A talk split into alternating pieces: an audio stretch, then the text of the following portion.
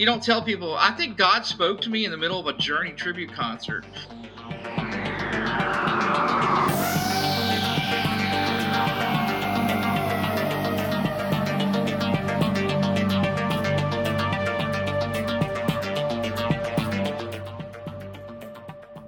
Hey, this is Unrefined Podcast. I'm Brandon Spain, your host, with co host Lindsay Waters. Welcome to another episode.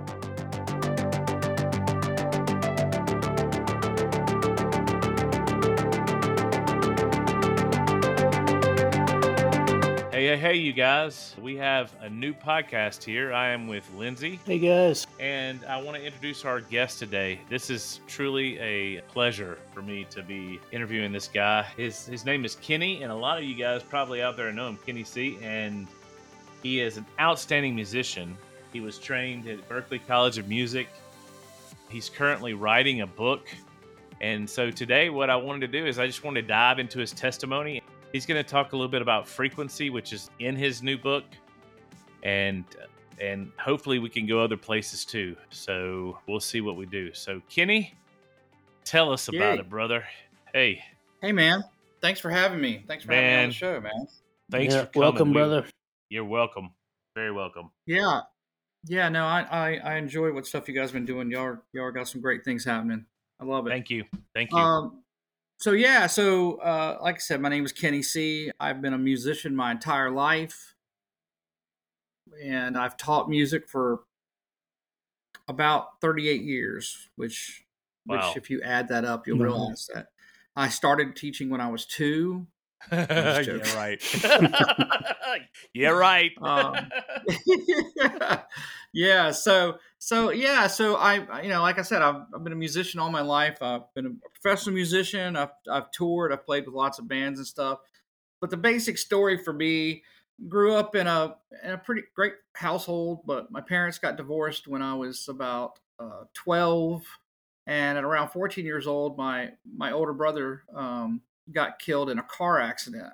He was 17 i was 13 almost 14 and um, my life changed a lot at that point up to that point i was really just a real, real uh, studious book nerd i played a little sports but i was you know comic books and and the lord of the rings and all that kind of stuff man i loved that role-playing games dungeons and dragons Yep. and when my brother died i inherited his music collection and it it changed me completely because the stuff i liked wasn't bad music. I love it. I mean, you know, I, I liked a lot of the old, you know, I like the disco soundtrack, Saturday Night Fever, and you know, I like Grease, and I used to like the Bee Gees and all that Mhm. stuff. You know, you're a Mhm. kid, it's what you're into. But but my brother's cassette collection had it was Van Halen, you know, one, two, uh, Women and Children First, Fair Warning. It was the it was the first four Van Halen albums. It was ACDC. It was Back in Black. It was like when you go back, they're like the greatest. That time period was like the greatest rock and roll era of all time, man. I had you know all those things, Def Leppard, Pyromania, and so that really set me on a place with music where I was like, I love what I'm hearing, and I wanted to play guitar. Um, I I grew up. I mean, I was a Christian. I got baptized as a child when I was young, about fourth grade, in a Presbyterian church, and uh, uh, I I really you know I, I loved God. I, I I thought I was going to end up being maybe a preacher as a child, and uh, and then well, rock and roll came along, and that changed everything for me. I was like, you know what? Uh, I think I'm going to be a rock star. So, so I kind of, uh, you know, I, I got into playing guitar, and then it became an obsession of, you know, I'm like, wow, this is this is what I want to do, and so you know, I I uh, I got into Berklee College of Music in Boston, and um, and it, some people may I don't know when the the the Crossroads show comes out that we did uh, on the movie Crossroads, but that It'll uh, be it'll be after this. Okay. Well, there's a show we do. We we did a show with uh I did a show on here with them with the movie Crossroads. And if you don't know the movie Crossroads, uh, it's basically Ralph Macchio, the Karate Kid. He's a he's a blues guitar player, but at the end of the whole movie, he has to battle Steve Vai, who's basically the devil's guitar player, and he's just completely over the top. It's an it's an amazing piece of music to watch, and and it's still you know 35, 40 years later is just still amazing to see. But Yep. it made me look into who Steve Vai was, and I was like, who is this guy? And you know, I kind of got a little more stuff into him. I knew he he was taking over in the David Lee Roth band, had all this stuff. But then I, I read that he went to Berklee College of Music, and I was like, okay, that's if that's what this guy did, I'm going there. So um, that's what I did. I went, I went, I got to got in, and I went to Boston, and I was there a couple years, and it was an amazing experience. But somewhere along the line, I kind of realized that uh, the money I was paying to be there, I was never going to make back as a musician. I was like, how am I going to pay off this huge loan? And I figured it out that a lot of my favorite players that went there, they didn't graduate there. They they left at some point and started their career. And I realized I didn't really need to have the you know the degree for that situation. So it was like I just went out and started get gigging with bigger bands and it kind of took off from there. And that's where I spent you know the next 20 years or so. Uh, playing in bands. I've had many different bands over the years. Uh, I was I had a had a great band in the '90s called Alchemy. It's funny because I think about all these things, the terminology and stuff that I did, and I know so much more about now. and I go back yeah. and go like Alchemy, hmm, interesting. Why did we pick that name? I don't know. We you know turning lead into gold, so it has so much more connotation now as you know you get older and you do more research. But I had yeah. a band called um, had a band called 790 Robot Head, and we had we licensed music to uh, all kinds of things, MTV and VH1, Sci-Fi Channel, USA. Um, I got to be on some TV shows with it. I got magazines worldwide, overseas, uh, Japan, all kinds of stuff, and it was a really it was a great time period, man. I, I enjoy I enjoyed all that, and but you know it kept. I always still felt like something wasn't completely there, um, and I was married, had two children, and ended up. Uh, I got a gig playing in a Journey tribute band, and a lot of people are like, "Oh, that's you know okay." Well, but this was with a guy who actually was in Journey, and he was going to be the next singer uh, in Journey back in about 2007. And he was out there and uh, wrote songs with the band, and uh, and then so, it just didn't go through. They ended up getting Arnel Pineda and he's fantastic, great singer, love it. But my yeah. buddy was like, at that point, was like, you know what, I'm going to utilize this, and so he decided to take his Journey tribute basically worldwide. And the band he had couldn't do it, so he called me up and was like, "Hey man, you want to, you know, you go on tour?" Yeah, absolutely. And I knew it was going to be a big deal because he the album the, the day we went out on tour, Journey dropped their like their new album like the day before, and he had two songs he co-written with Jonathan Cain and Neal Schon on it, and there's his name on it. And I was like, this is going to be massive, and it was. I mean, I got to I got to pretend to like being a rock star and playing you know these Journey songs, which was a which is a guitar player's dream, man. My whole thing was you know play play lead guitar songs all night and. In, in an audience full of you know women loving love songs, come on, it was incredible. Yeah. Yeah. But um, you know, but it, it was really, and I, I, I was doing well, but my entire life behind the scenes was completely falling apart. My marriage was falling apart, and um, it just kind of, I knew that there something had to change, and um, I, I was really having a hard time with it. But I was on stage in Kennesaw, Georgia, thousands of people, probably the biggest show I'd ever played, and uh, it was around near the Fourth of July and it was so big that they underestimated how many people were going to be there and they had to like drive the band up the cops had to bring us up to the stage to get in uh you know to get on stage it was so many people they had to drive us through a crowd it was crazy so you know i'm on stage and i'm playing and i literally just told the the lead singer before we went on i was like i love this band and i'm never going to leave and I'm uh, this is what I've always wanted to do. And I really, you know, I was at that. I was like 39 years old and I was like I am doing what I dreamed to do in my whole life. I was making a ton of money. I was playing guitar for a living. I was touring around. I was like this is great.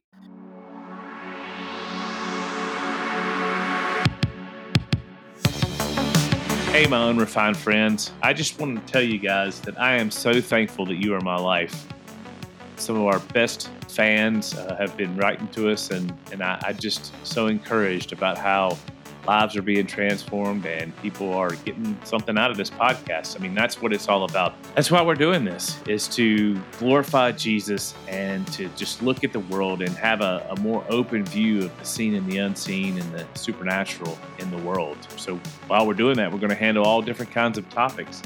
But see, what I'd like for you to be involved in or part of is our members only group. Things that are coming in our members only group that are going to just blow your mind. Not to mention, there's going to be episodes in there that you won't be able to hear just on the normal episode channel. So make sure to visit our website at unrefinedpodcast.com and check out our members only community. I just can't stress the fact that, you know, we're after building a community and there's there's so much out there you guys and there's so much coming i really believe. We need to build these strong communities of christ followers to, to be able to handle what might be coming in the in the future days. We're sure that you'd be a good fit and we cannot wait. I can't wait to see you there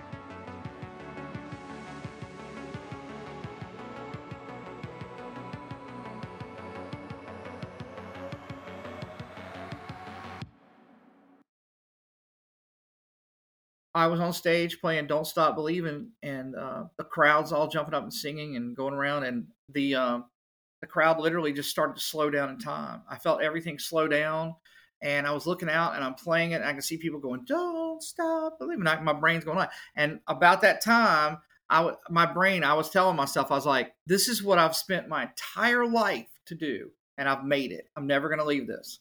And a voice in my head said, "This is not what you're meant to do." And I was like, and then everything came back to normal. And I mm. played and I got off stage and I realized I was like, okay, this is this is kind of crazy. I, you know, because you don't tell people. I think God spoke to me in the middle of a Journey tribute concert. Um, that's that's crazy talk. But I I yep. felt it enough to know that this was okay. I need to heed this, and I came off stage and and and, and put in my notice. And not too long after that, I I went out, and I, you know what's great is that at that point I was really like, okay, I'm going to try to do the right thing. I want to get my kid, do my stuff, with my kids. I'm going to really get my uh, stuff with God going. And uh, I'm going to tell you, man, the minute I made that decision, the enemy threw so much stuff at me. It was crazy. Like I had a couple years of just the most insane stuff that could go on, and it was like, and I knew it was to bring me, it was to keep me from doing what I was supposed to do. So I had to keep battling on it. And eventually, by time, you know, God was like, okay, we got to get you on track. So out of the weirdest thing, I was lit, I was in a Chick-fil-A eating lunch one day. This was probably 2013. I'd gotten out of a really terrible relationship and all this stuff. And um, you know, I was kind of like this, this it was just a rough time. And and this guy I knew that was a bodybuilder. He came in and we're chit-chatting. I'd known him from years ago. And he's like, Hey man, you know, and he does he kind of talks like that. You'd have to meet him hey man, California guy, you should come to my church. You should come to my church sometime.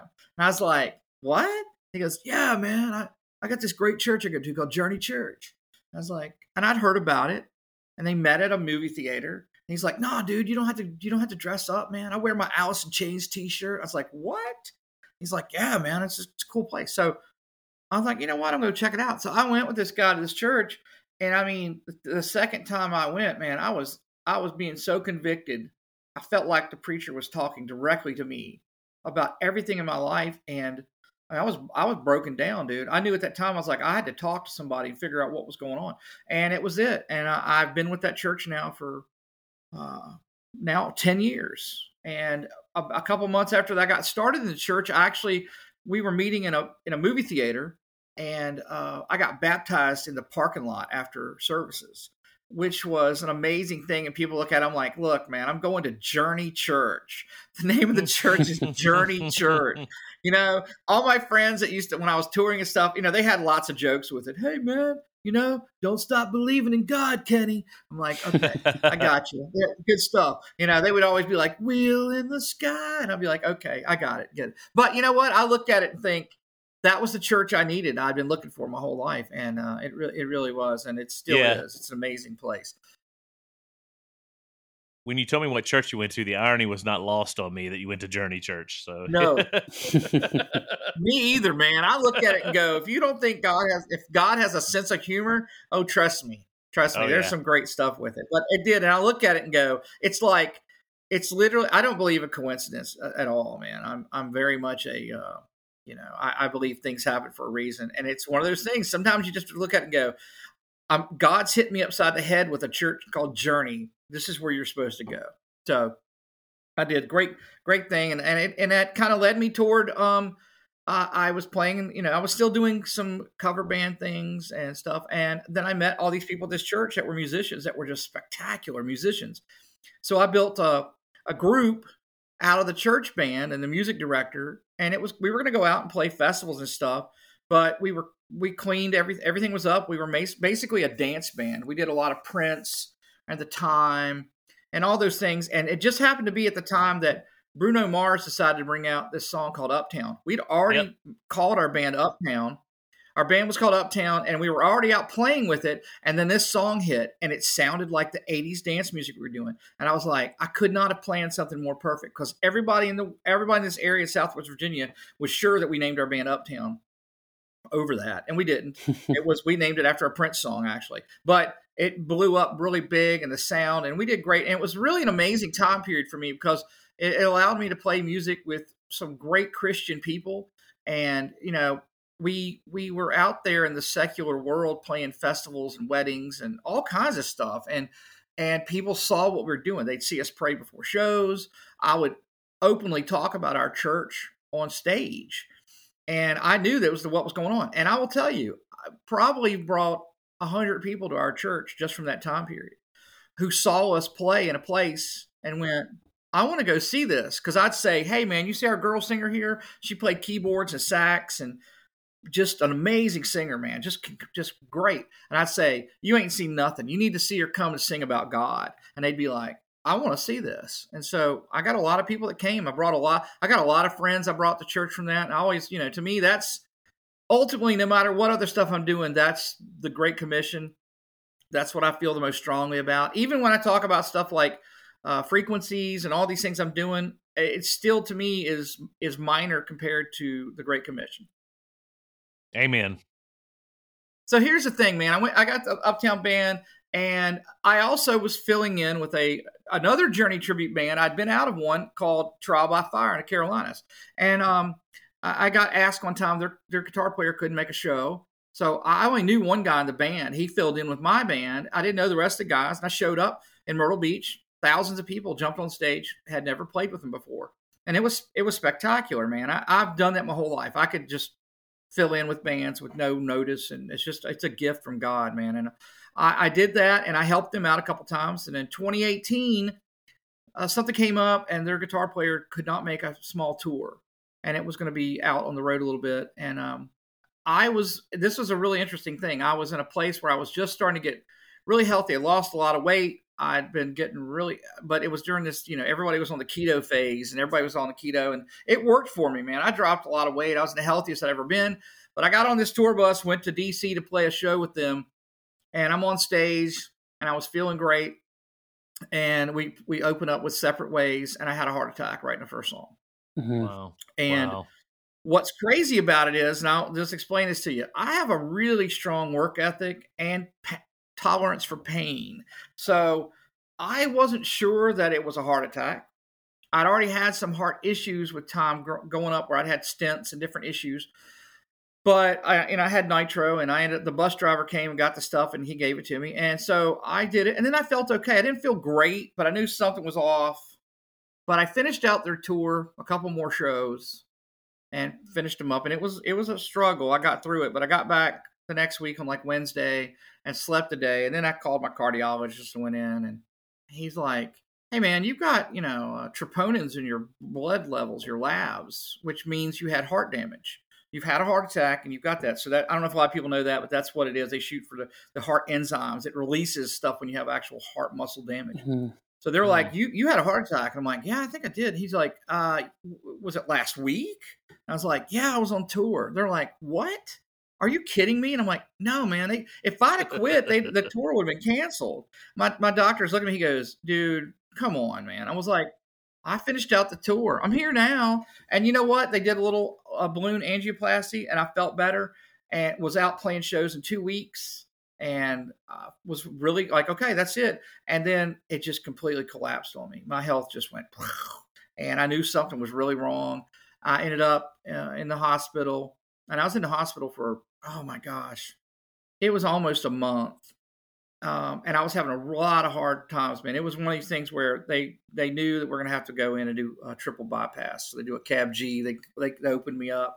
So I had a lot of stuff happen from that time period. I had a had a triple drop bypass surgery, came out of it, and uh, you know went back to playing a little bit with my band Uptown, and you know I was like, okay, so I'm back on this, and uh, 2020 comes, and um, you know the, the pandemic hit, and there were no shows. I lost all my income.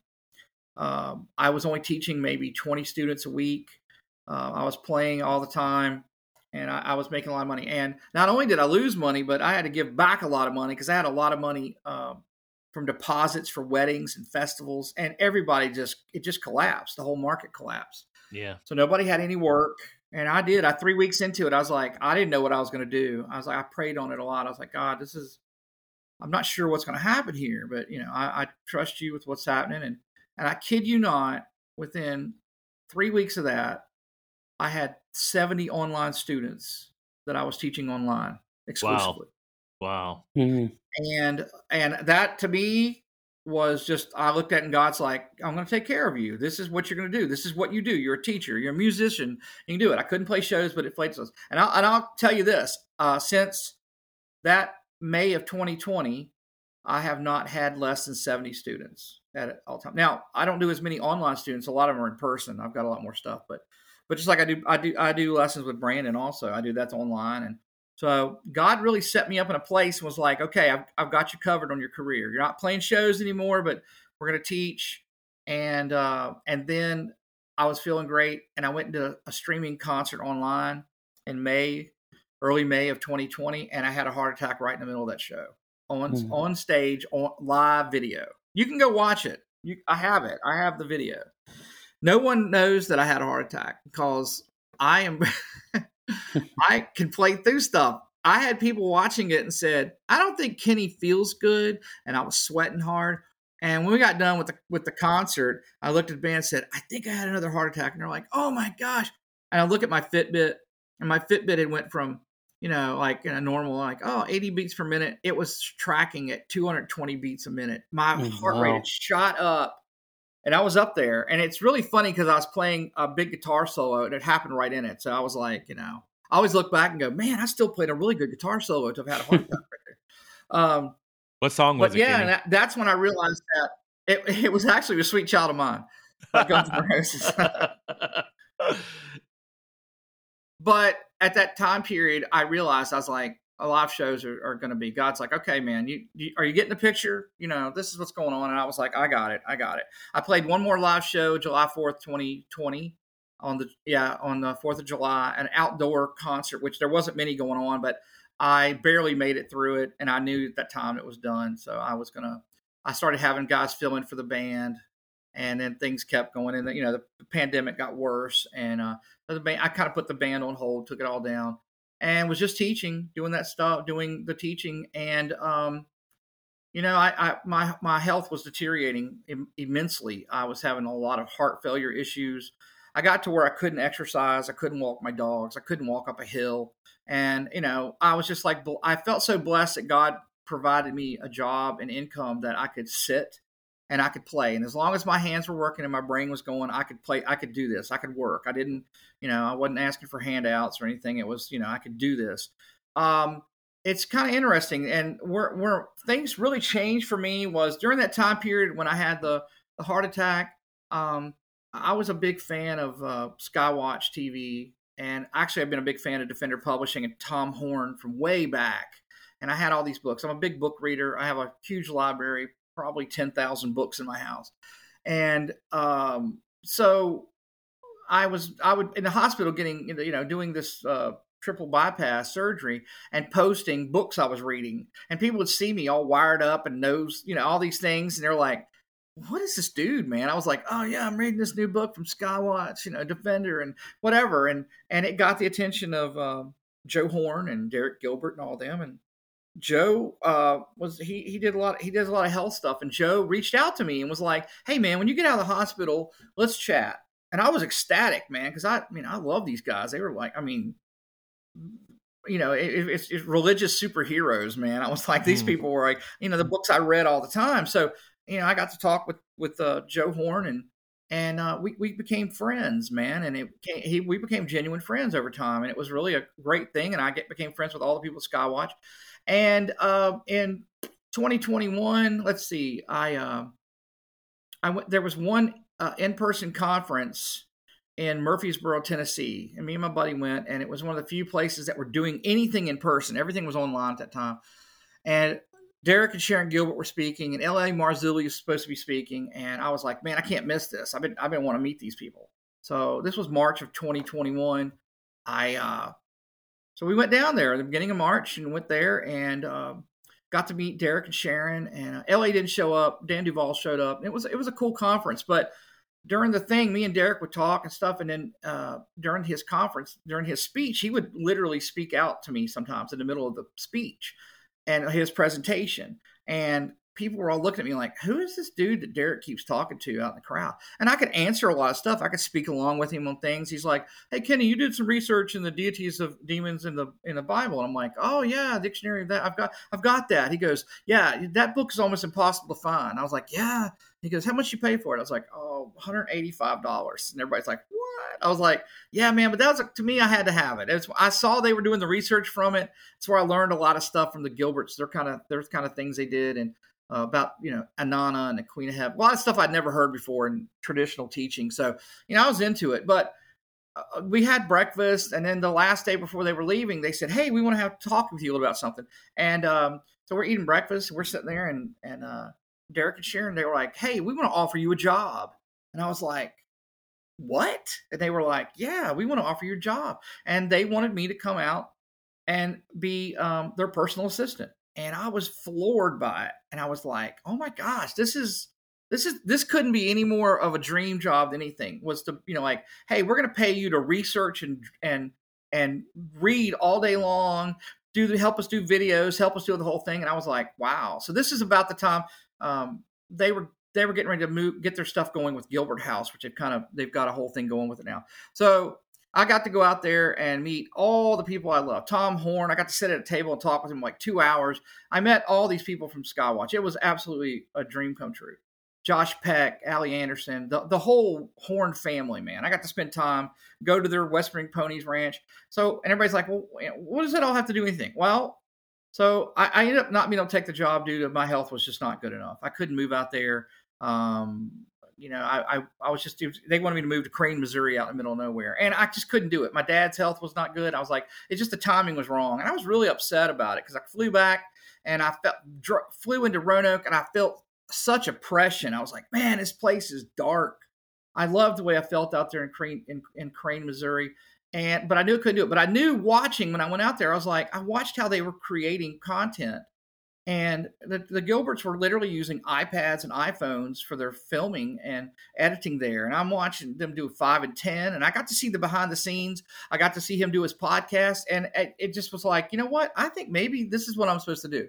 So my brain was like, let's, let's, uh, let's try and do a podcast.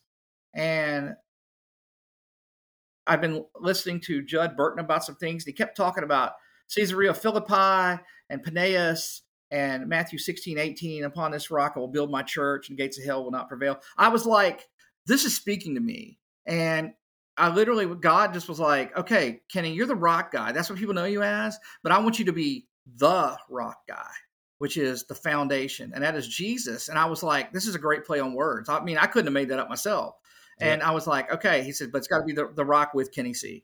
Because otherwise people will think I'm hanging out with Dwayne Johnson but it's not. that, wrong, wrong, rock, but don't don't. I like the guy. That would still be cool too. Like, yeah. no, dude. Yeah. I, am hoping for it. I'm hoping he gets on it, and probably I'll probably get a cease and desist. Can't use the name anymore. I'm like, oh, come on, it's for Jesus, man. Come on, please. But you know, it, it'd be cool. Maybe we'll get him on there at some point.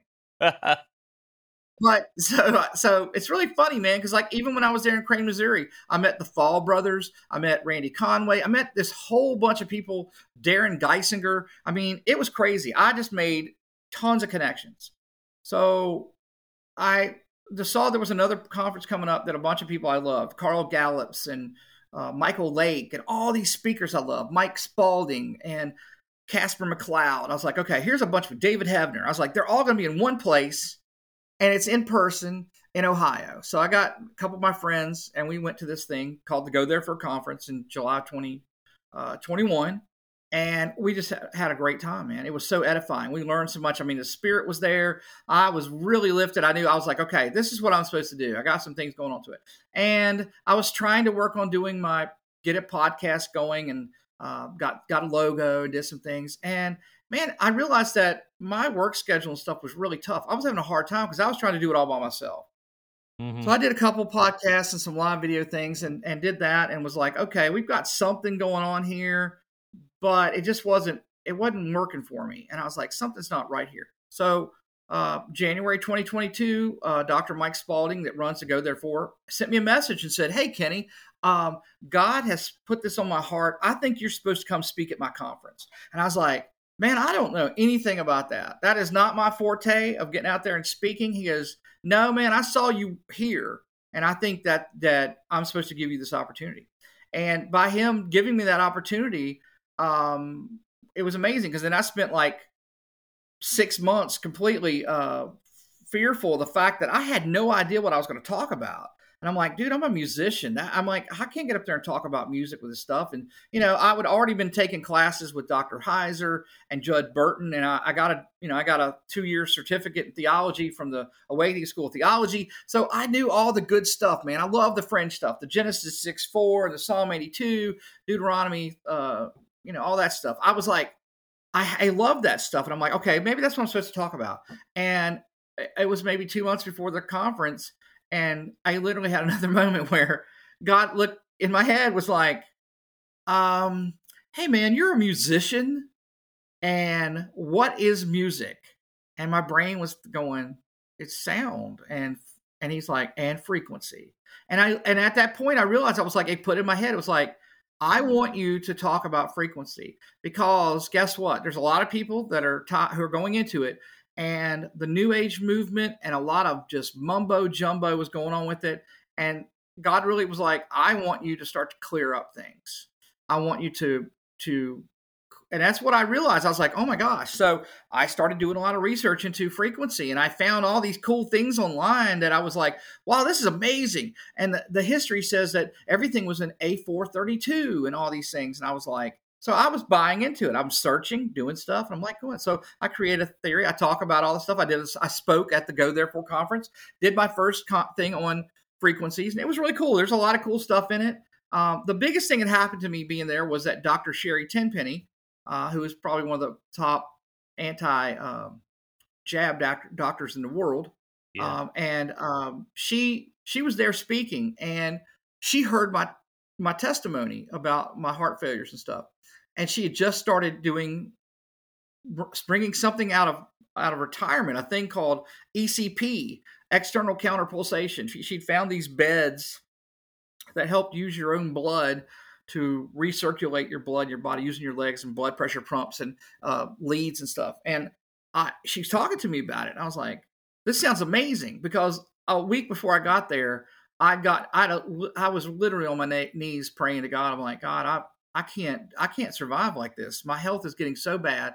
I know there's more I'm supposed to do, and sure enough, um, He put me in in with Dr. Tenpenny. Now, what's really amazing is I learned after the fact that I met her there that she wasn't even supposed to be there the day I spoke.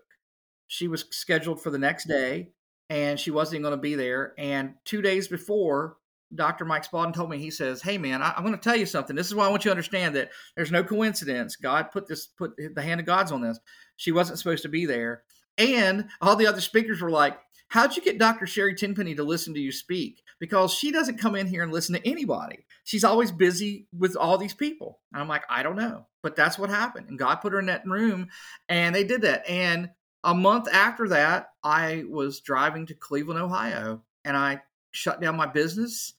And I was going to be there for two months at, eh, to do this heart treatment that nobody really talked about. And even my own cardiologist I went to, I was sure he was going to say, it's a bunch of you know it's a bunch of bull. This is not real stuff. And when i talked yeah. to him about it i said have you ever heard of ecp he's like yeah i have. I'm like what do you think about it? He goes well if i could if i could prescribe it for you i would. And i went what? And he was like yeah dude it worked for student my patients for years but it went out of business now this is the saddest thing and i'm not going to put words into my cardiologist's mouth because he's a great guy he's done amazing things for me but he basically was letting me know that the reason it went out of business was it didn't make money because Hmm. if you heal people, they're mm-hmm. not return customers. Mm-hmm, mm-hmm, so they're not big pharma's not making money off of you. You don't. You're not getting surgeries. I'm telling you, if I'd have known about this before I did my triple bypass, I'd have tried this. Now I had nothing to lose, so all I had to do was just just say, "Okay, God, this is what's going on with it." And I'm going to tell you, I I shut down my business for two months, which is a lot, and I wasn't going to be at home, and I was like, I'm going to have to live in a place I don't know anybody, uh, and pay for all that, you know, uh, for a room and food and loss of wages. And I'm going to tell you what, I uh, I had people come out of the woodwork who I'm I'm just going to say, man, there's some people that are like uh, Sharon and Derek Gilbert. I can never say enough good things about them. They are the most genuine, God loving people I've ever been around, and I, I consider them really great friends.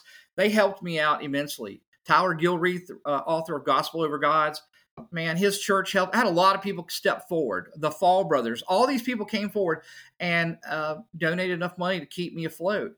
And then when I was looking for a place to stay, a guy that I hadn't seen since uh, basically elementary school. I went to elementary school with him. You know, we were we were Facebook friends, but I hadn't seen him or talked to him since we were tough. Um, he reached out to me and said, "Hey, man, uh, I see you're going to be coming to Cleveland," and I was like, "Yeah, I'm looking for a place to stay, and I don't want I don't know the areas." So they're like, "Yeah, you don't want to take a chance on that, man. There's places here that you just don't want to be in." And uh, he's like, "Hey, man, me and my wife talked about it, and uh, you know, our kids are moved out, and we've got the space, so we're going to give you a free place to stay the whole time."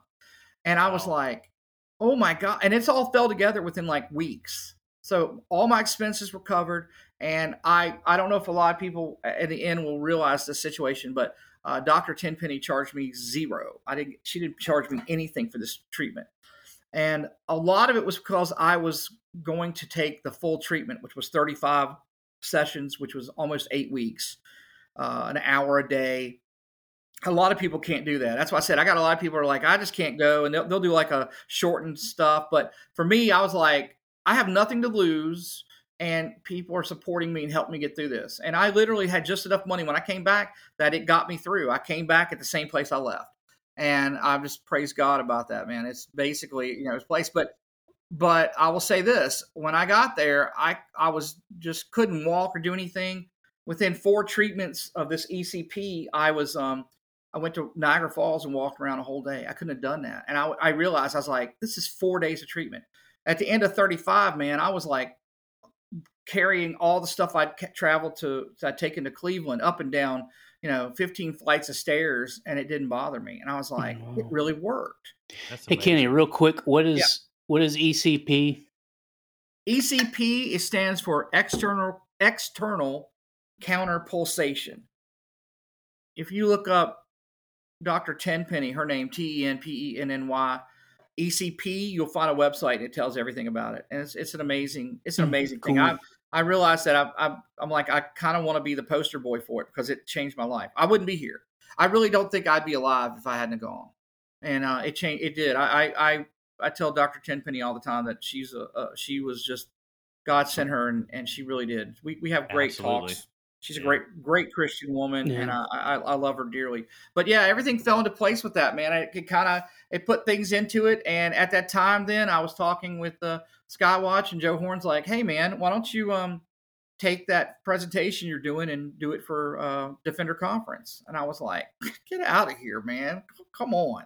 I was like, "This is the stuff I watch for fun. You know, I'm the guy that watches all the conferences and takes notes and stuff." So he's like, "Yeah." So I got to put up my presentation on the, the last Defender Conference in the fall, and it, it was received really well. And he's like, "Okay, man, they, let's do it again." So I did another one that just came out about a month ago. That's on the second Defender Conference, uh, One World Rising, and it's got a lot of cool stuff on there. Um, and and I will the first presentation I did, I'm going to put out pretty soon for free uh, because it's been ran its time with Skywatch, and I'm going to put it up for people who would like to see it.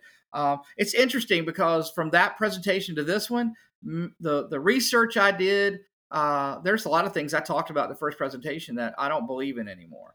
And I realized that as I got more stuff, I started looking at it. I'm like, there's a there's there's a a movement to to falsify things and to make people think counterfeit and stuff. Hey, before we get into Yeah. this, I, I think I told you this earlier. I just want to, I just want to give you like a few minutes to, before we jump into the whole frequency thing, a few minutes to Yeah. share. Is is there anything that's on your heart right now that you just just burning that you just want to share? Uh, yeah, man. Every every day, man. I I, I I'll say this. I'm a music teacher, but God gave me a, a really great gift of encouragement. And I never realized that. But I mean, I've taught thousands of kids over the years, not just kids, but I mean, all ages. And I had somebody come in yesterday that was struggling with some time. And I realized that I'm sitting here talking to them and he left and he was like, man, I need, I need, I'm glad I come to see you today. And it was for a guitar lesson. But we talked about things and I talked, and a lot of it, man, it, it always revolves back to what is the foundation of my life and it's jesus and that's what Hmm. i try to let people see and do i don't i don't i am not one of these heresy hunter type people that goes after people and tells them how wrong they are i i look at it as i want to be the light and i want people to see it and i don't have to talk about it and they they may never read the bible but they're going to see my actions they watch Yep. what i do and they and i want them to go i want that how do you have that? Because a lot of them will look into me and they'll hear my testimony and go, dude, you lost your career. You can't play shows anymore. You had heart attacks. You were all your health was all this stuff. And you are still completely positive. I said, that's because, you know, my hope is in the is in the Lord, man. I know where I stand. I know where I stand. I know where I'm going to go when I die. I know all these things. And I said, and when you know that, that's like even when I was having my, my bypass surgery, I had some friends that said, I've never seen anybody going into surgery that was so upbeat and positive because I could have died. There's no, there's Mhm. no, you know, there's no guarantee I wasn't going to make it out of that surgery. Um, That's and peace. and I, and I tell people all the time, what's that? That's it. That's peace. That's peace, not as the world gives, but as He gives. You know, that's the only way to explain yeah. it. I'll, I'll, I'll yeah, it is, it is. I, I'm going to drop this in real quick because it's a, it's a great little part of it that ties into with my surgery. Um, when I knew I was going to have this, this the triple bypass, the, the doctor that they brought to me, he was very standoffish and not very personable, and he was Middle Eastern descent, and he he came in. We did stuff, and the nurses were like, "Don't don't go by his personality or what stuff. He is the best heart surgeon. You're very blessed to get him." And I was like, "Okay." I, I'm cool with that. It's great. You know, not every, I don't care. You know, to me, it, he doesn't have to have a great bedside manner. He's going to be inside my body working on stuff. I don't, you know, I don't care if he wants to talk to me as long as he fixes me.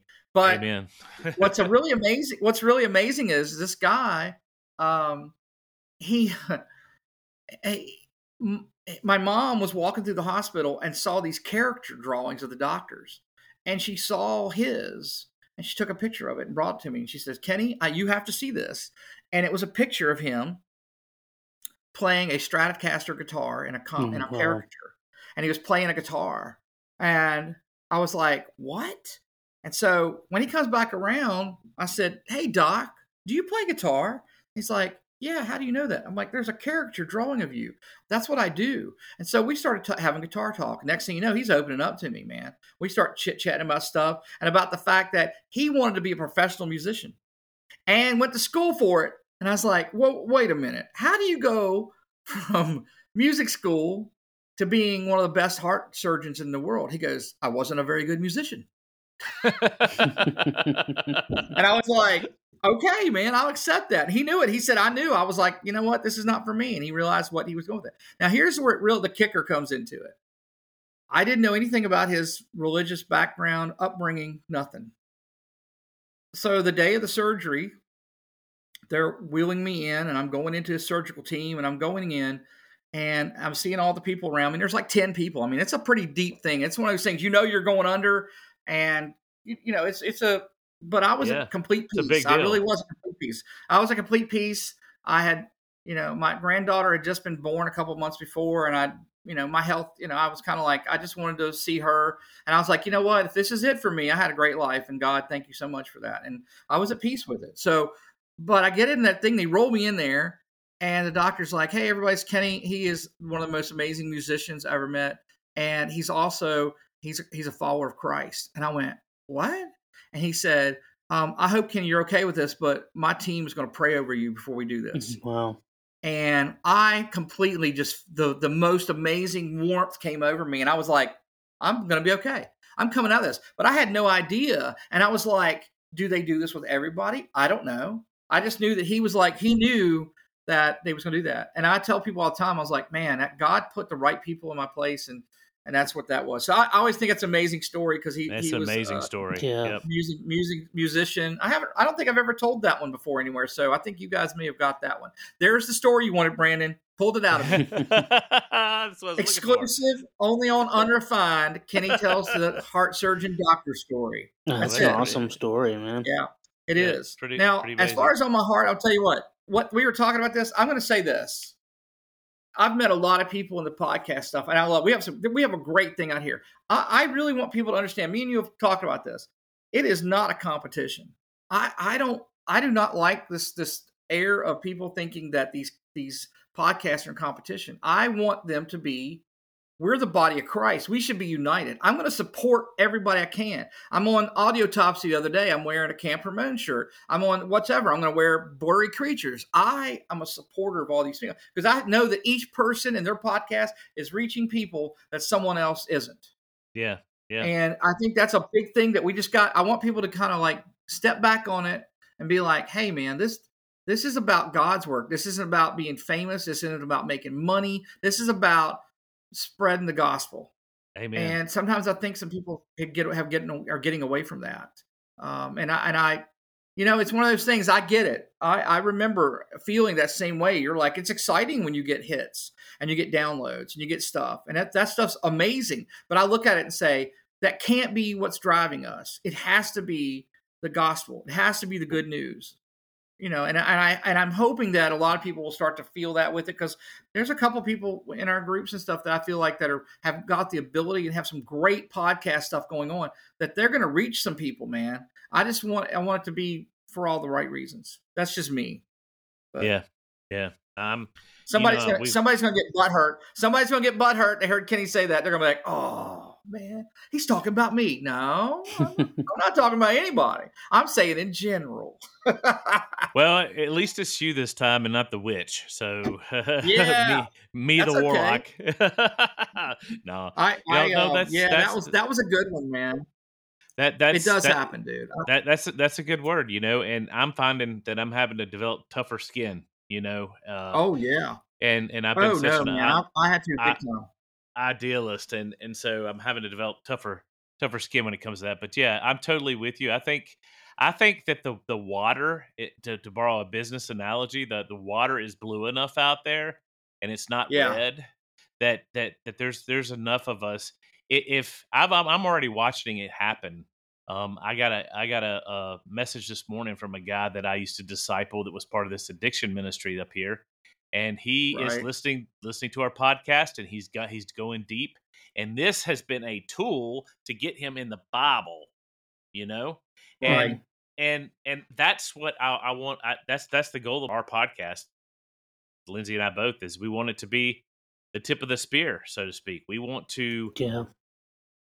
get people eh, talking, and then like you did with that doctor with the guitar, you know, and then Yep. lead, lead to other conversations. And ultimately, it's to us it's the gospel and then it's it's it's just making disciples that make disciples i mean that is that is my heart Yeah, yeah, and I think that's why we, me and you especially have connected a lot on uh, things, man. I, I'm so glad because I we were in a podcast group and I met a lot of people there, but but I was like, you know, I've met uh, some really great people in that that I'm like, oh, the people have helped us out and did things, and and you're one of them, man. I, I haven't got to spend as much time with Lindsay yet, but hopefully that will change with time.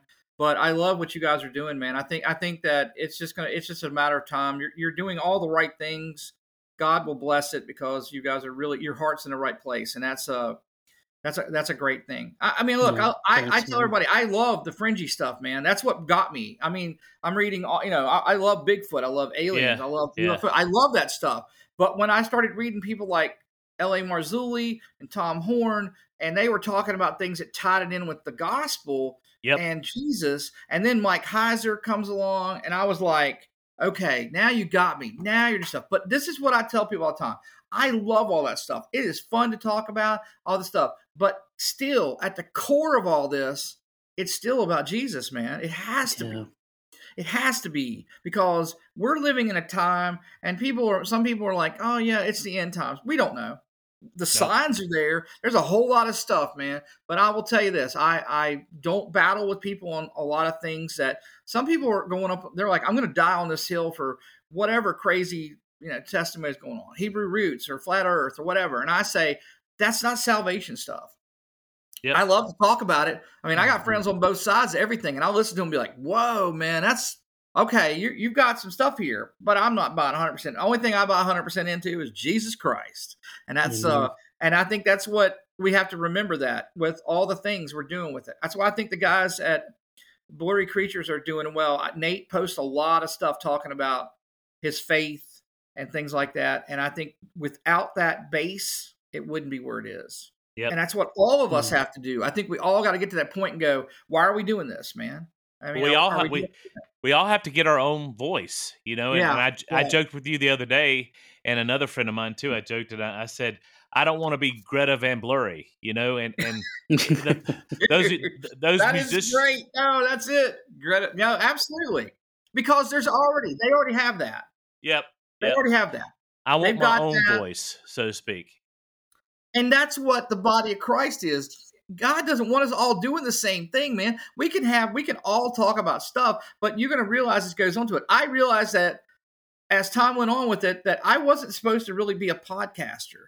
I I realized that I was like I was trying to do this and and do this. I was doing book uh, contests and I was bringing on different people, Dr. Judd Burton, all this stuff. But God's like, okay, man, there's a million podcasts out there doing it. There's a million of them.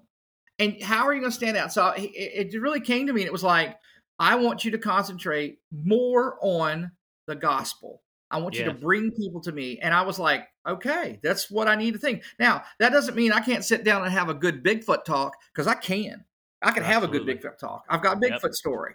I've got I've got UFO stories. I've had stuff happen across my life that changed my paradigm completely. But the biggest thing was was realizing that Jesus was more important than any of them. And Mhm. that Jesus is still tied to this stuff and that's where this this big spiritual war we're in, man, and it is no joke. It really is there. But I always look at it like this God, we're learning a whole lot of stuff, but basically it is God wants us to be part of his family. That's why we were created, man. It's Yep. a we're imager, imagers of Christ, and that means everybody. That's the hardest part for people. People are like, oh man, I can't I can't stand these people. Or I'm battling with these people. Or Yeah. even people in different religions and different stuff, man. I don't I don't go with that, man. I meet people in all kinds of stuff. And the first thing I do if I meet somebody and they're Catholic, I'm not going to be like, "Hey, man, y'all y'all got all this false stuff, and the pro- Pope's probably the Antichrist." Man, that is not going to bring people to Jesus Mm, Absolutely. all. Yep. I say I find that common ground and be like, guess what? We both love Jesus and we know where we're at. All the other Yep. stuff's man-made stuff. That stuff's out thing. I think God can see the heart, what's going on with it. I think the man-made things is just whatever. That's you know. I I think we've split so much on denominations and all these things that people have forgotten. Hey, man, we're we're Christians. We're Christians. We're followers of Christ. It's like my mama used to tell me, and I, I say this all the time. My mom used to tell me these little one-liners, you know, Southern Wait one-liners. a minute. Hey, wait a minute. Wait a minute. Did your mom tell you that life was like a box of chocolates? No. hey, I might be gumpy, but I'm not gump. I. but hey, but he, here's something.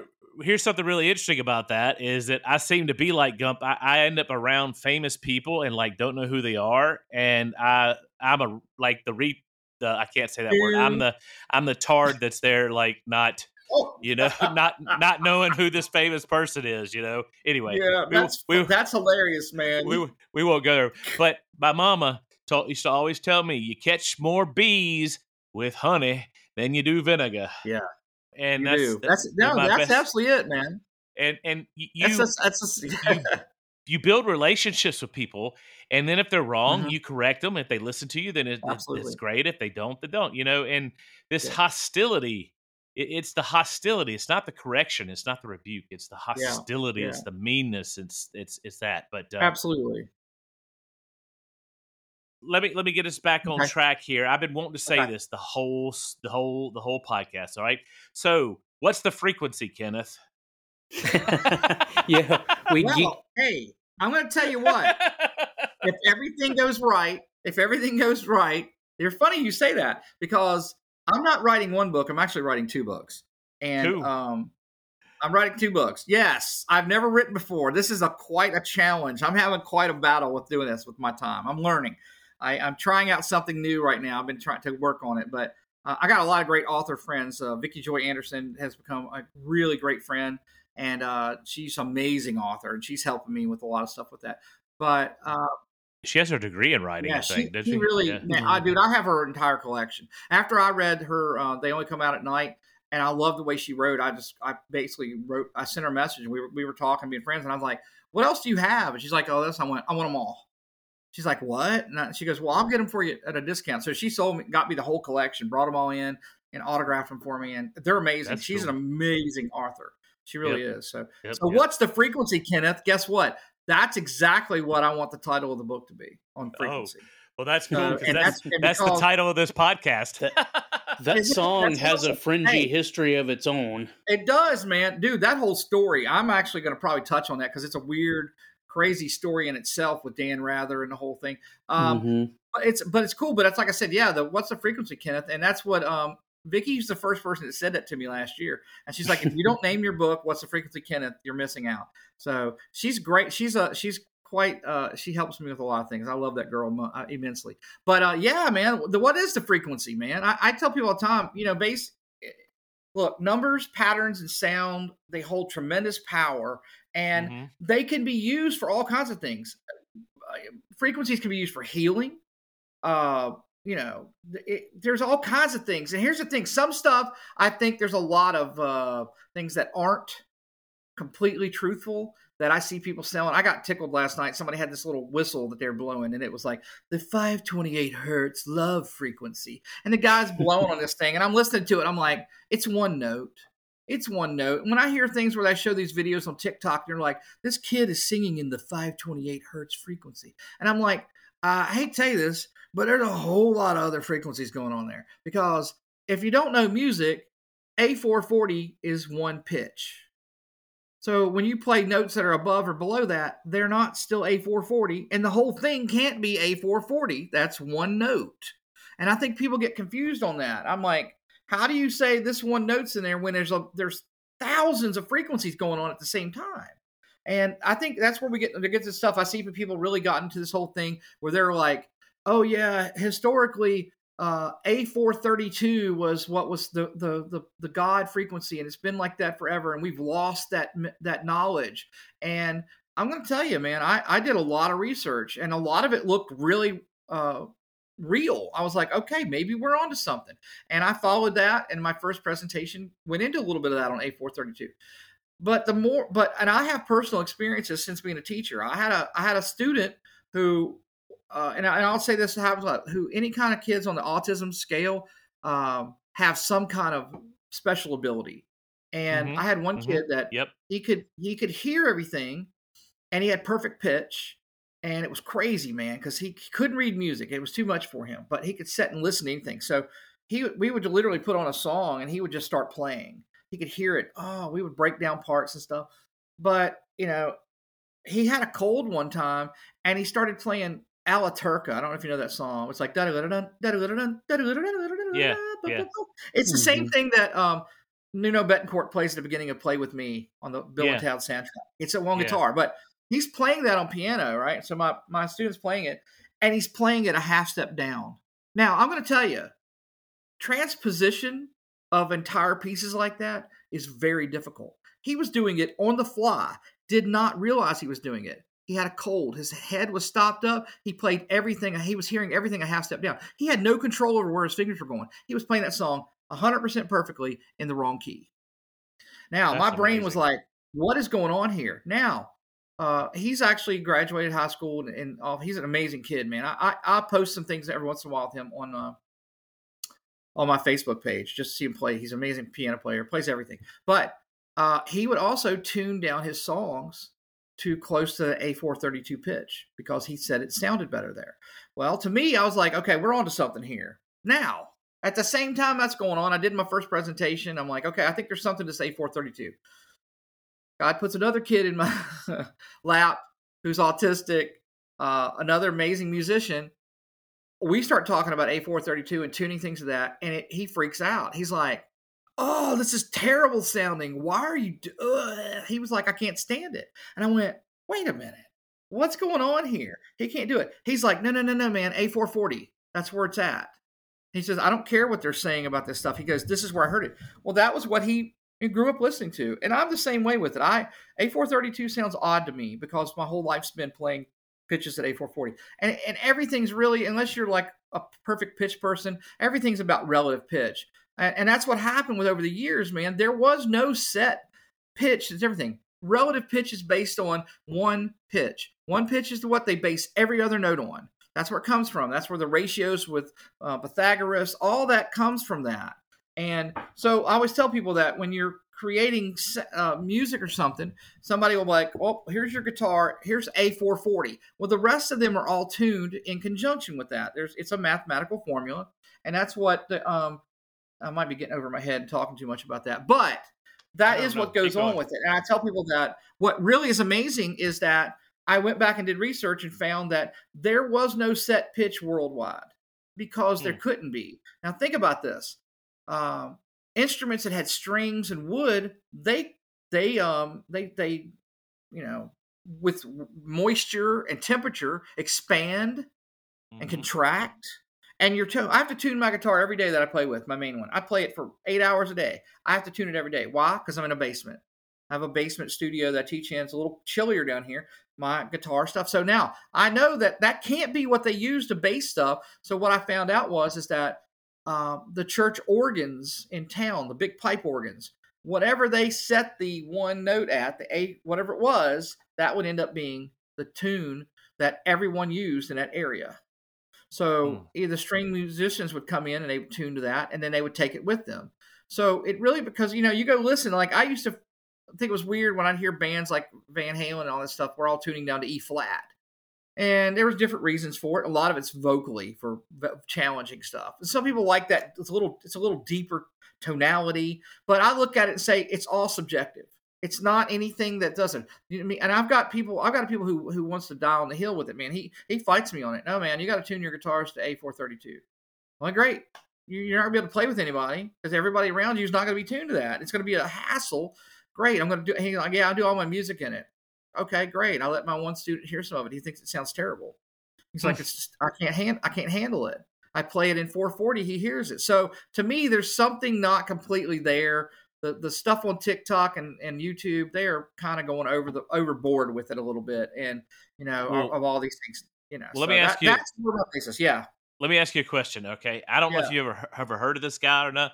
Sandy yeah. and I, we were introduced to him uh, several years ago, and, and we've used some of his stuff. As a guy named Michael Terrell or Terrell. He actually, yeah. believe it or not, was going to be Kiss's guitar player, but uh, Vinnie Vincent beat him out on it. And wow, anyway, yeah, yeah. So he has, but anyway, he has this thing called whole tones, and it's it's all this different type of stuff where uh, the different frequencies supposedly heal different areas of your body and all that kind of stuff. Now, what do you yeah. think about all that in your research, Kenny? Well, uh, it, when you get to see my my latest presentation, I do a whole section on him. Oh, do you? And, oh, wow. Yeah, I have I have a man. I mean, look, I I know that. Um, did you know that about Vinnie Vincent though? Did you know that he was going to be that. Kiss? I did not yep. know that about Vinnie Vincent though. That's very interesting, man. That's yeah. Gene cool Gene Simmons. Gene Simmons told him no. He said because you're too good of a musician, and they picked Vinnie Vincent. It's crazy. That's crazy. Yep. That's crazy. I don't know, yep. man. Vinnie Vincent back in the day was pretty amazing guitar player. Pretty amazing guitar player. Dude, yep. he's yep. a great guitar player. I'll leave it at that. Um, yeah, yeah. I, I actually have a I actually have a couple people that I consider my research team. I have a couple people that work behind the scenes who are just amazing researchers, and they help me find a lot of stuff. Because I'm just gonna be honest, I can't do enough research on my own. So uh, God started bringing people to me that I met, dude. I met people around the country when I was in Cleveland. Um, I had a, a, girl that came to me who saw me speaking through Skywatch stuff, and I grew up in the same town with her, and she was younger than me, and we actually knew each other uh, through some stuff. But this this girl came to me, man. I mean, she's not a girl; she's a woman. She's you know, but she's married, got kids, but she's the best researcher I've ever dealt with, and um, hmm. Hmm. Her name's Nikki Johnson. I'll put it out there, and, and she's actually I've, I, she has a title. She is the director of my research, and she runs my team. A lot of people don't realize I have a team, but I do because there's so much stuff to look into that I have to have four or five people all the time looking for stuff because I can't. I don't have the time myself to do it. So they help me with that. But she, the one that brought the whole tone stuff to me, and. uh you know what's interesting is Michael uh, Tyrrell. He he believed that these ancient frequencies were played by King David himself Yeah. to Mhm. heal King Saul, his oppression. So there's a story with Michael Tyrrell um, in Jerusalem. A a mysterious Christian piano player named David, of all things, was playing um, Christian songs of worship in a Jewish Orthodox coffee house, and um, he the, he said the guy gave him this you know ma- manuscript, and the manuscript was transcribed to A440 hertz. But he said he knew that was inconsistent with King David's tuning, and he Tyrrell uh, thought that the tuning should have been A444. And that's where he stood with that being. And, and I will say this the difference between A440 and, and A444 is very slight. Most people can't hear the difference. It's very, now I can just because I played music for so long. I'm very, very good with relative. I do not have perfect pitch, but I can hear the discrepancies in it. Now, could that be? It could be, man. It sounds great. He did some cool stuff. And I will say this uh, my research person, Nikki, found a, a nurse that she knows who utilized whole tones, who um, was was diagnosed with cancer and was very sick. And they did. She was doing all the things, and she decided to try this whole tones frequency stuff, and um, it did heal her. Now, Wow. Mhm. do we know for sure that that's what happened? I can't say for sure, but I look at it and be like, God can make anything happen. If He decides that A440 hertz is going to heal somebody, guess what? It's going to heal somebody. Well, that that's that's my big thing with healing. Mhm. Sandy and I've been doing healing ministry type stuff, and so that's that's what got us interested in frequency two or three years ago, and that's my big thing. I think even if it's a placebo effect, what Yeah. matters is they were healed, and and God healed them. He created our bodies to Mhm. heal themselves. So if if if Yeah. if they thought they were getting, I, I don't understand this purist way of thinking that it has to has to have a causality back to the direct thing. You understand what I'm saying? Yeah. I mean, if she listened to the Absolutely. If she listened to the Yeah. music and it put her in a proper state of in her Yeah, in her mind absolutely. and body for her to heal, amen. God healed her. Yeah, absolutely. I, I, agree. I, that's where the big thing because I've studied my, my one researcher is doing she she got all the whole tone stuff and she's been going through it and she's bringing out a lot of neat things we're going to talk about in my next presentation. But you know he breaks it down to certain things. He had different ones like different uh, frequencies and what they did. Like four four four, they they they would put it as the key of David, but but a note is not. You know, I mean it's it's weird when you, when you play that and say that thing because they they kind of said it was like um the it was a dark orange color and it's detox lymph and spleen and lungs Yeah. he's got where something on everything that? could that be i don't i don't i don't know man that that's pretty pretty cool and Yeah. think of it but i'm gonna i'm gonna tell you i i say this god can use anything man he can use anybody he can use any frequency because bottom line is god created frequency he spoke existence the Yeah. word he spoke it in Yeah. you know? That was actually what I was going to ask you is to kind of relate the frequency thing to Mhm. Genesis 1 and maybe even John Absolutely. 1, the, the Absolutely. Logos. Yes, no, absolutely. That's it. It ties into all that. If you you look at that and you're like, okay, that's what I always realize. You read it and you go, he, you know, and it took it, frequencies are everywhere. And it's amazing to think about how our bodies are only able to see and hear in a in a very small area of the spectrum.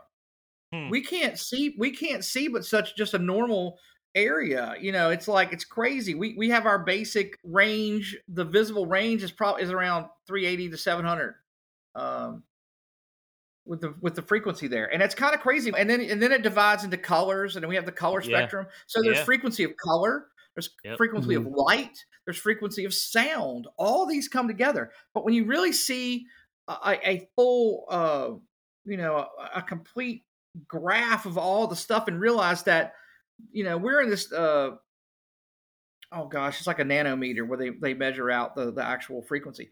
We're in this little tiny area, and then ultraviolet, X rays, gamma rays, cosmic rays are all below us, short wavelengths. And then above that is like infrared, microwaves, radi- radar, radio, broadcast band, all that. We can't Right. see any of it, but we know we know it exists. People know, hey, I got my Wi-Fi on. Man, I'm sitting here right now with my my my laptop, Wi-Fiing through the air and coming to you, and we're talking, and we're you know I'm in Virginia, and you're in what Mississippi. Yeah. Mhm. Yeah. Yeah, I mean, you think about that, dude. We I can't see it. We know broadcast television, radio waves, all this stuff. We know it's there. We're able to utilize it, but God created all that. And I tell people all the time, I'm I'm a big proponent of the fact that anything that the the enemy and the, you know Satan tries to do with it is a mm-hmm. counterfeit. He can only take it. He can take he can take music and be like, I'm going to make this the whatever. This is going to help do these things. And guess what? He can do that because he does it with everything. He corrupts and perverts everything that's good that God's made. Everything. And, and it's amazing people forget about that. And when this is gonna, uh, I- I'm about to say something that is new age, but for all mm-hmm. you out there, I'm caveating I am not new age, but eh, most of it has to do with intention. It's It is intention. Yeah. You know, I say that they a lot, man. They use that word, but but but you know, I'm I'm taking it back. It is. It's about intention. Faith is all about intention. When we exercise faith in Mhm. God, we are exercising an intention towards. eh, That's what faith is. Yeah, yeah. And that that goes back to what I was even talking about about the placebo effect. You know, uh, hey, bless God. If somebody's healed, I mean, God made our bodies to be healed. He made them to naturally heal themselves. And if all these different things, these frequencies, and the other thing I thought was really cool, Kenny, and you can touch on this if you want to, is we learned that your body exudes a lower frequency when you have cancers and illness in your body than when you Mm. don't. Have you heard that before? I have not. That's really interesting, man. That's that's that's great because I'll do some research on that. I mean, there there is so much. I had to tell somebody the other day. They're like, "Hey, man, are you clearing up stuff?" And I'm like, "This frequency rabbit hole is deep and massive." And I honestly, at some point, I kind of realized that it's a never-ending thing. I will probably be able to find research on it forever. Uh, there's Yeah. just and and and the big thing is some of it you can't clear up. Some of it, some of it's speculative, man. And I do believe that Yep. sometimes Yep. God created things to say you're not supposed to know all this. Yeah, Sometimes you supposed got to to have faith. You just have to go with that, and that, and there's an understanding. And we utilize a lot of stuff, but you know, it, it's still we don't we don't understand all that. We don't, and yet we still use it part of our things. I mean, to me, it's like when I look at like the actual the golden ratio in and existence of stuff, man. It's you know the the the Fibonacci sequence, you know, Yep. one point six one eight. That it, it, it's a sequence, and you see it in everything. You see it in sunflowers and the you know universe and plants and shells, uh, hurricanes, and you look at this and go, okay, this isn't just this isn't coincidence. This is something that is there. So everything adheres to that ratio. I do believe God created certain things. There's certain rules we have. There's certain rules of physics and gravity. All that Yes. stuff was created for us at this time in this realm. But there's a whole lot of stuff we can't see, and there's a lot of things we can't do. And I think that's something that there's a purpose mm-hmm. to that. I think there's a purpose Well, to keep us. Yeah, we need it's it's like we need permission. You know, we have to have permission to go into certain areas. It has to be, you know, the Holy Spirit has to lead us there. It, it can't be Yeah. Something we do. Uh, it can't be unrestricted. Is is what I'm trying to Sure. say. Well, and and that's where it comes into. Yeah, I, I think that people like when you think about stuff when the, the Bible basically tells you about not div, don't you know no divination, no speaking to dead spirits. There's all Yeah. these things. There's a reason for that. Yes. It's not because he's trying to keep you from doing stuff. It's because I hate to say this, and people don't realize is that you're messing with demons, man. You're Yeah. you're Yeah. messing Yeah. with stuff that's counterfeiting and trying to explain and say, hey, no, no, this is from God. Most of that stuff, automatic writing, the channeling and stuff, man, people have got to come to grips with that and realize that they're they're dealing with Yeah. demonic entities. Yeah. And um and that's it. And that's what's going on with that. So bam. Lindsay, did you have something a second ago you wanted to say? Well, I was just thinking, man, there, it, you know, we we talk about staying out of the ditches, and Yeah. on the one hand, there's kind of that, and sometimes it's not a ditch; it's just an excuse of, oh, that's a mystery. We don't want to delve into that too much. That's a, that's a mystery.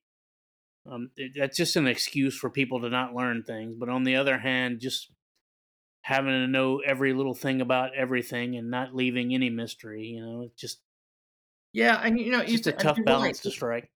I think sometimes terminology gets taken. New age Yes. stuff gets into all this thing with ascension and oh, we're clearing and emotion, releasing emotional blockages and all this stuff. And they, you know, they oh, I'm raising my vibration and I'm, you know, and all these things that are new age type things. And I, I think people buy into that so easily, man. Because I know I did. I went through a time period where, man, I lo- I was all into that stuff, man.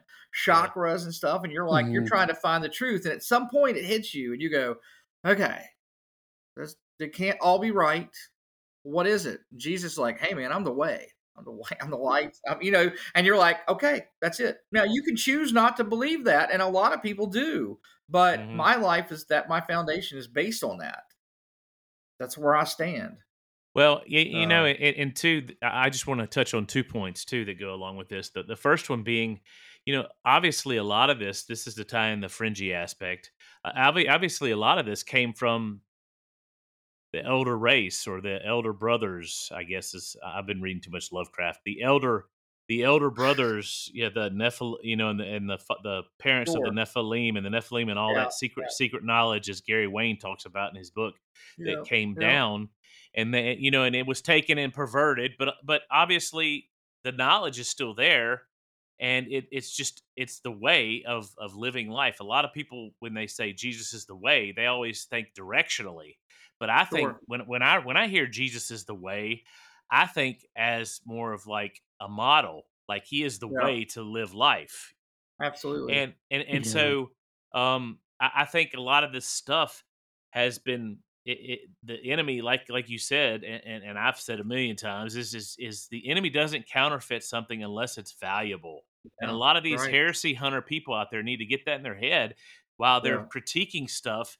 and and that leads to my second point that i believe that there are two basically and it's been around for hundreds and hundreds of years in the church there's two basic roads that people go down and the first one is this if it's not in the bible we can't do it and the second is if it's not forbidden in the bible we can do it and you have two camps that have bickered back and forth throughout history about that Yeah. and and and I think that these camps need to, to, to find some kind of a reapproachment uh, uh, of each other to be able to get along, you know, Right. because because one, I mean, the Pharisees taught that. The Pharisees taught that if it's not in here, we're going to put a million other laws to keep you from breaking the law, and so you know, if it's not in here, you can't do it. And Right. and and I, I see the Father as if I haven't forbidden it, go for it. You know, experiment. Look at this big, beautiful, wide world. yeah. There's there's plants. I mean, we can't explore the fact that there's there's plants out there that that there could be possibly some truth in some of these uh, medicines that have been carried around Yeah. for years. Even more truth in that than pharmaceuticals. And and so we, but we have to be we have to go back to uh, someone posted this on my, my wall the other day and i think it's true we have the word and we need to go into the word but the word is of no use unless we have the counselor we have to have the counselor to help us read the word to get discernment and Right. it, you know and, and, I, and i think that that that's what we need is we need discernment and that's where it's so important with intention we're connected with jesus if we are connected with Yeah. jesus then he will help us discern through his spirit and and that's the counselor anyway that's my 2 Mhm. cents Yeah, no, no, man. I, I, I agree with you on that big time, man. It's a there is a lot of stuff, man. I mean, there's a lot of things we just don't know. we just did a podcast with doug van dorn on the stars and it was amazing and i brought up the whole Yeah. aspect is there is there such thing as a holy astrology you know and he's like yeah Right.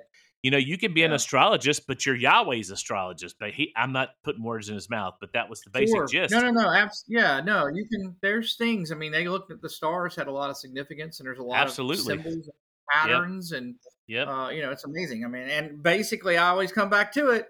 Who created it all, man? Exactly. you know, that's the big thing when you're Yep. when reading in Job, and God basically just lays the track down. Yeah, he's, he comes in and says, Mm. "Where were you when I created this stuff?" Yep. And the, Yep. the angels are singing. You look at, it, you're like, okay, man. It's like he doesn't have to do anything, man. He's already did it.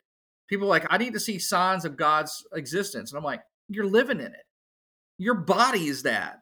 if you ever do research scientifically in your eyes, anything, man, I just think about it like when my kids were born, I remember just being completely overwhelmed with, oh my gosh, we created a person. This is Yeah. something, and I look at it and go, that is not random stuff, man. God made it that way. It's so amazing, man. And I, it's an easy way for me to look at. People get bogged down by the world, and that's what the world's trying to do to you, anyways. But Yeah. it doesn't take much, man. Just open your eyes, man. Walk outside, man. Look at it. You're Yeah. you're like this. This is absolutely amazing. Yeah. Um, I was going to say something real quick, just because we're kind of talking about different frequencies, real quick. I wanted to throw in that Yeah. you know back in the back in the day with some, they found some stuff, some ancient temples that uh, would actually stuff would resonate in these chambers, like the Malta Hypogeum of Hal Saflieni. It it uh, it would have stuff that would run between 900 and 120 hertz, different stuff. But what's really funny, they found some scientific evidence now is that um, at about 111 hertz, the brain switches to right side dominance. And Wow. that could possibly induce trance. And that's something that they were doing, building these temples. And I'm like, how did they know that? How did they find this stuff out? And I and some of it to me comes into, well, that's that's when uh, you know, the fallen angels, man, and that ties into the book of Mhm. Enoch and how we look at the Mhm. whole Genesis six, and they brought this knowledge to us. It talks about it. You know, a lot of people are like, "Oh, the book of Enoch's not canonical." Hey, man, Jude quotes it verbatim. It was in Yeah. the stuff. You can use it now. There's things that I'm like, you, but you've got to be able to look at it and go, "How can I utilize this?" Well, you look at it and say, they're explaining what the angels brought to humans Mhm. and you realize that it's like, okay, well, I'm going to bring all this. Out. Here's how to make weapons. Here's how to do makeup. Here's how to do this stuff. And you read that, and you're like, what? Yeah. Because that's not that's not verbatim in the Bible. And I will tell people that's because it, it's not knowledge that you have to have. Right. That's right. not stuff that you have to know to know Jesus. Yeah. Because there's a Well- bunch of people. I, I got people who are always like now are in this place. They're like this whole, you know, if you're not divine counsel, if you're not all this stuff, and do all these, know it, and you're you're really not going on. I said, dude, What? there's been a whole millennium of people that died that had no clue about that. I look at it as the right people came out. God's like, okay, it's time to reveal this. It's like an onion. You're peeling back layers, and all of a sudden it's like, oh wow. Because I'd read the Bible for many times and did not know what all this stuff, and all of a sudden somebody says, "Yeah, but look at it like this," and then you go, "Oh my gosh!" Because we're, none a- of us are. Re- I'm not. A, I'm not a Hebrew scholar. I don't. I can read Yeah. a little Hebrew and Greek just because I'm try to work on it. Um, but you know, not that level of like Heiser, man, where they, you know, but he, but that's what his job was, and he would take and pull that stuff, and he let you see the original, uh, you know, the original writings and how what it meant, and you're able to go, oh my gosh, this is much deeper than I thought. Well, all this is to yeah. all this is to re-enchant. It, it's like the sword and sword and staff guys, if I have, have been quoted as saying, "This is a re-enchantment. This is a reinvigorating of our faith, a reinvigorating of our reading of scriptures. It's not the meat, you know. It's Yeah, it's the That's right. spices that you put on the meat that makes that's the meat it, so it, good. Mhm. Yeah. And the meat Hey, is the man, gospel. You're making me Huh? hungry, dude. Me hungry. Well, you probably missed your lunch break. on the meat. It is. Yeah. I'm like, this is my lunch break. So yeah, man. I mean, there's so much we could talk about this forever, Yeah. man. And, and honestly, if if we want to come back and do a more uh doing a, a part two and just concentrate on certain aspects of frequency, we can, man. Yeah, Yeah, that, that sounds I'd great. like that. Yeah. I scribbled several things down that I'm going to Yep. look at later. Yeah, yeah. Well- there's a there's so much stuff, man. I it's I mean, amazing. We didn't even touch on my favorite topic of frequency. I love it. Sandy gets mad at me, but there actually are frequency weapons that the CIA and, and intelligence groups use, military. I'm sure you've heard of that. Well, yeah. Yep, I mean, so- the whole. I always wondered if the whole Havana syndrome wasn't frequency related or something like that. Well, Yep. it's funny you say that because uh, that's the also the end of my my presentation on the Skywatch when I talk about that. I don't know if you saw the trailer I did. Uh, Mike Stibbs made me a trailer where he took a piece of the Incredible Hulk movie, the one from like ninety whatever, I don't know, two Yeah. thousand eight, two thousand seven, the one with uh, oh Edward Norton as Yeah, Bruce Norton. Banner. Yeah. Yeah. He took, and you know, there's a big sequence in there where there's a fight scene where they're battling the Hulk with these giant frequency weapons, sound waves. They're hitting him with sand cannons. And so, if you go, you can find it's on YouTube. My video, my I have a whole trailer for what I'm talking about. And then I get into the whole thing with the Havana syndrome. We talk about that. We're talking about what happened with that, these direct energy weapons, and it's there, man. I mean, I absolutely believe there are stuff with that, and it can be done. I, I think that's just part of it. I think they figured out ways to to create things. And you know, what's what's really interesting is that, um, yeah, I, I mean the the Havana thing is an amazing thing. You you can do a lot of research on that itself and just be like, oh my gosh. So yeah. you know, you realize that they, they have the ability to really harm people uh, immensely. Well, let me let me tell you one more thing. A story that okay. you you can research or get your researchers to research. It's the story of the M Cave, and one of the best the best stories of it is actually on a, YouTuber called Mr. Ballen. You've probably heard of him, and uh, I can send you the YouTube. It's called M Cave, and and, and the, the long and short of it is they they think this guy found an area in near Area 51 that had a frequency weapon. And anyway, mm. I'll leave it at that. But it's something interesting that you could even bring into your, you know, your your presentation. It's just a, a modern example of frequency weapons. Cool, man. Yeah, I think there's some stuff with that. Yeah, send me that, man. I want to check oh, it out. Okay. I'll tell you another another quick story. When I was researching, was the fact that certain frequencies do they do affect our bodies. Now we can only hear to a certain level with like right. our hearing about tw- about 20 hertz is where it's at. Anything below that we're not going to hear. Mm-hmm. There's a story with this guy where they, they thought this this uh, place they worked at was haunted and stuff was going on. People thought they were seeing uh, shadow figures and they they had a constant just a fear they they something made they had this constant fear that when they were in there so there was all these things building up to it and they believed it know, it's almost like you know these ghost hunter shows oh my gosh there's something here and it's you know they go into stuff but mm-hmm. it turned out that there was a computer that had a fan and the fan was running and it was running at about 18 hertz below it was below 20 no one could hear it but at that exact frequency, it makes your eyeballs wobble. And when that does that, it makes it actually creates a physical connection. You get this thing with it. When your eyeballs start to wobble, you will start to hallucinate. You will see black figures in the corner of your eyes. That's stuff amazing. that makes you think. And at that frequency, you start to fear. You start having this this uh, feeling of dread it makes your body start to go like what's uh, something's wrong and you think about it you know it's like you watch a, a, a, good horror movie if they've got the right music in it man man they can they can put they can set a tone that you're mm-hmm. like i feel like i'm scared mm. and that's something you realize with that same way they can do it with you know m- music and make stuff sound super happy oh this is a happy scene you can but they can do that man i think there's a lot of power in that yeah we we talked a little bit in our episode on the paranormal. We had a, a friend of mine. We talked about uh, something similar to that. He actually he's a ghost hunter. Uh, yeah. But but he doesn't really like that terminology and stuff. He's more of a sure. paranormal investigator. But he talked about that frequency can cause people to see different things. He didn't use that story, but that that that's a fascinating story, Kenny. That's fascinating. Yeah. Yeah. Well, let me. I um, I want to hear that yeah, let me land this plane because I know you need to go. You got lessons, you got okay. stuff to do. So tell us yep. um, on here, and we're going to have it in the show notes too. Tell us all the different stuff where we can contact you, what we can like check you out, where we can get all this this stuff. We can hear about the frequencies and all that. Sure, sure. I have a Facebook group, The Rock with Kenny Seay. Um, I have a, my own page and all the different things on there. So it, uh, most of the stuff I do with Facebook is a lot of um, a lot of encouragement, positivity stuff. A lot of my stuff, I work with kids, I teach, and so I, I do a lot of things like that, and I'm, that's what really drives me. Uh, old kids too. Access, yeah, old kids too, man. That's right. kids who dream of playing Cliffs of Dover. yeah. So so yeah, you can you can catch that. I also have a website, therockwithkennyseay.com.net. It has some things on the different presentations where they're on Skywatch. The two big ones I've done so far haven't really been put out yet because I gave I gave them to Skywatch to be kind of like there for a while. So, but I'm the first one's done run its course. I'm going to probably put it up. People will be able to watch it, and I'll probably put it up.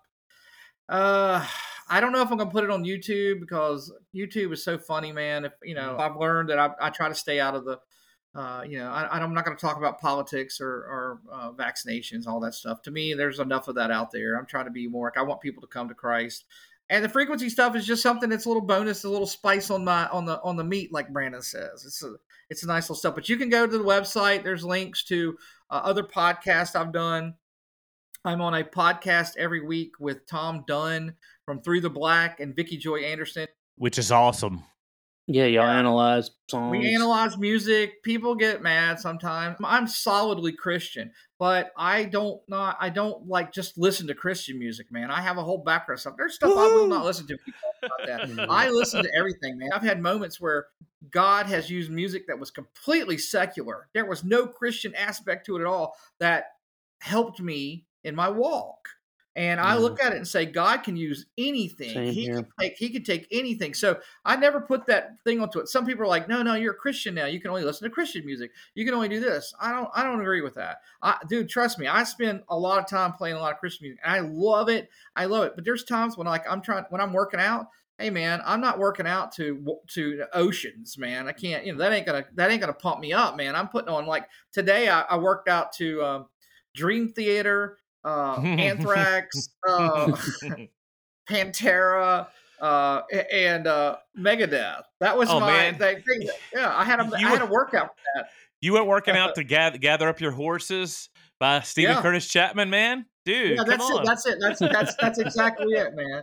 Now there's some I could, man. I tell you what, if they threw some of these on there, like some Crowder, and there's a lot of bands I love. Yeah, There's some great. There's some great, very heavy metal bands that I've been introduced to, and students bring in, and I always look at it and say, some parents will listen to it and say, "That's just not Christian music."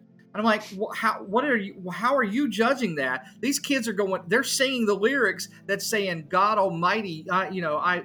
You have my soul. All these things. They're singing these lyrics, but it, the music is very different than what they're used to. And I'm like, I'm not going to tell a kid that's not that's not you know. Oh no, it has to be you know, uh, it has to be graves in the gardens. I love that stuff. That stuff's amazing. I love the feeling I get from that stuff. But I also know that uh, God can use whatever He wants. Mhm. yeah, absolutely. And sometimes it's an instrumental guitar solo. It might be Yeah. Joe Satriani or Steve Vai to me. So Absolutely. You know. Well, I mean, a Boston, a Boston Yep. song helped pull me through my depression. So, you know, God, dude, God can use anything. So, yep. yeah. Well, Kenny, thank you so much for being on Yeah, our show. We've, we've had a Really great time. enjoyed Yeah. that. Thank you, brother. And buddy. Thanks, man. all right, Absolutely. Thank you, guys. And everybody out there, sayonara.